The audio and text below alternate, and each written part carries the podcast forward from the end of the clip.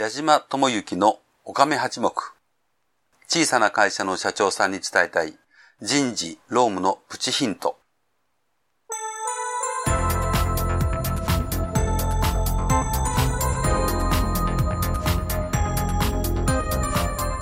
矢島智之のおかめ八目。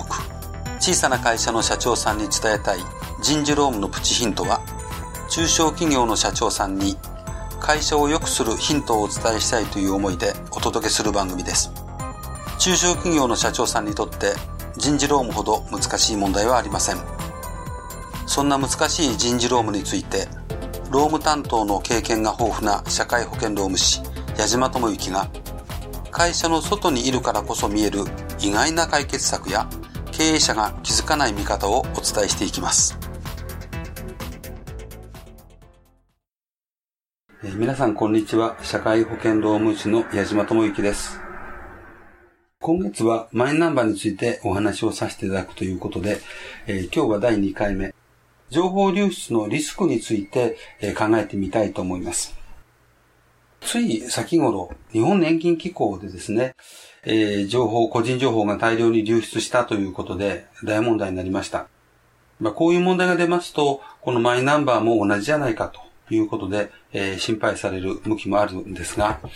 えー、まあ、リスクはリスクゼロとは申しませんが、えー、そのリスクを補ってまでもあまりあるメリットがあるということで、ぜひ理解をしていただきたいなと思っております。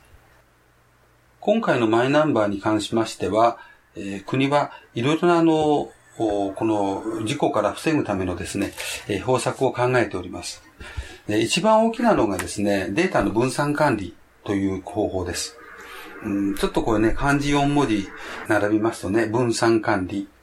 なんかこう、うん、ちょっと難しそうかなと思われるかもしれないですけど、この分散管理に、あの、まあ、対応した言葉としてのは一元管理という言葉です。えー、まあ、どういうことかと言いますと、このマイナンバーという制度を通じてですね、国のどこかある場所でですね、全部のデータを一箇所で管理しようという目論みがあるとすると、それは一元管理です。ですけども、今回のマイナンバーというのはですね、実はあの、そのデータを保管している場所は従来と全く変えておりません。そこについて変更するということは全然考えてないわけです。ただ、従来、役所と役所の間でデータのやり取りというのができなかったわけなんですよね。でどうしてできなかったか。えー、それは日本人だからですよね。えー、なんかわけのわからないことを申し上げたかもしれないですけど、えー、日本人の名前というのは、あの、アメリカの方、ヨーロッパの方と違いましてですね、えー、まあ中国の方なんかも同じだと思いますけど、えー、膨大な種類の漢字の組み合わせでできているお名前が多いわけですよね。で、なおかつその同じ漢字を書きましてもね、えー、例えば、ひろしさんというお名前の方がいれば、ひろしという漢字はいくつもありますし、例えば、えー、かずひろさんなんていうお名前の方でも、漢字はものすごい数があるわけです。えー、女性の方でも、えー、ゆうこさんというお名前があったとしますと、どんなゆうこさんという字を書くのか、それぞれバラバラになりますよね。えー、つまり、その、えー、その本人を特定するということが、えー、大変難しいわけでございまして、ここで日本は、えー、マイナンバーというですね、数字を12桁並べたもので、えー、その人を特定しまして、その番号は、えー、国民一人一人が全部別の番号ですから、それを裏返せば、その番号はその人を証明しているわけですので、その番号でもって、えー、それぞれが今まで持ってた情報を管理しましょう。例えば市町村、都道府県、え、それから皆様方が、はい、加入してらっしゃる健康保険の関係、それから年金ですと日本年金機構、え、それから、お勤めの方でしたらハローワーク。まあそういうところがですね、皆様方のデータをそれぞれ持ってるかもしれないんですが、そのデータの番号をすべてその一つのマイナンバーと関連付けさせてしまえば、そのマイナンバーでもって役所間同士データのやり取りができるようになるわけですよね。で、あの、まあそれでも一元管理とどこが違うの？と言われるかもしれないですけれども、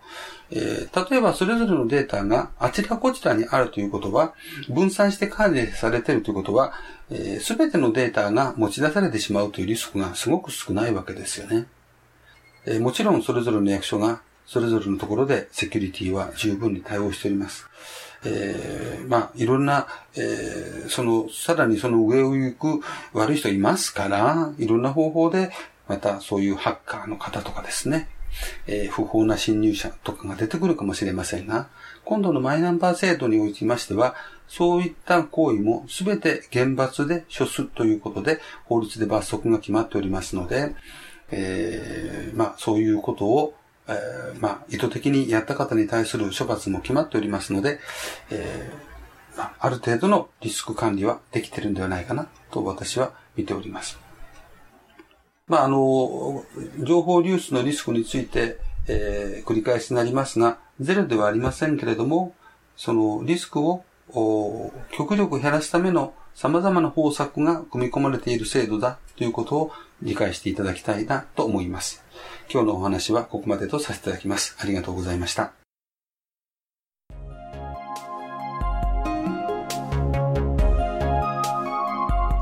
本日の内容はいかがだったでしょうか？よかったというお褒めの言葉は好きですが、ちょっと違うんじゃないの？というご意見も大歓迎。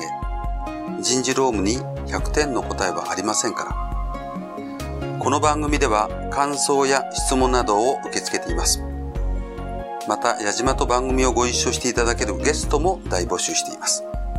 矢島社会保険労務士事務所のサイトにあります、ポッドキャスト配信ページのお問い合わせフォームよりお待ちしております。サイトは、飛騨の社労士で検索してください。ではまた次回この番組でお会いしましょう。矢島智之でした。